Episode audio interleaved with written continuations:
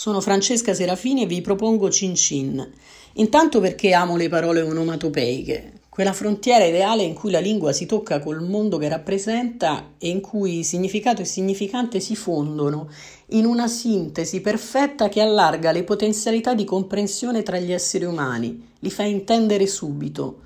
Per questo sono parole che ci fanno sentire meno soli, proprio come Cin Cin, di cui i giorni strani che stiamo vivendo ci fanno provare un grande desiderio perché non ci mancano soltanto le persone con cui vorremmo brindare, ma manca per molti purtroppo anche la salute a cui il brindisi è sempre dedicato. E adesso forse c'è più chiaro anche il perché e la sua mancanza riempie di senso compiuto la ripetitività vuota di una formula rituale.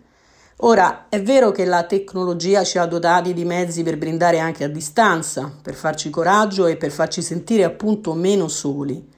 Ma quello che manca è proprio il cin cin, il tintinnare dei bicchieri quando si toccano. Quello che ci manca è il contatto. E tutto questo accade perché è arrivato un virus dalla Cina che evidentemente non siamo stati in grado di confinare per tempo. E però, per paradosso, proprio dalla Cina è arrivata anche la parola cin cin, attraverso l'inglese che ne ha alterato la pronuncia, portata in giro poi dai marinai. A Pechino era una formula di cortesia col significato di prego, prego, ma si è cominciato a usarla per i brindisi proprio in Italia e proprio per quella somiglianza del suono all'incontro dei bicchieri.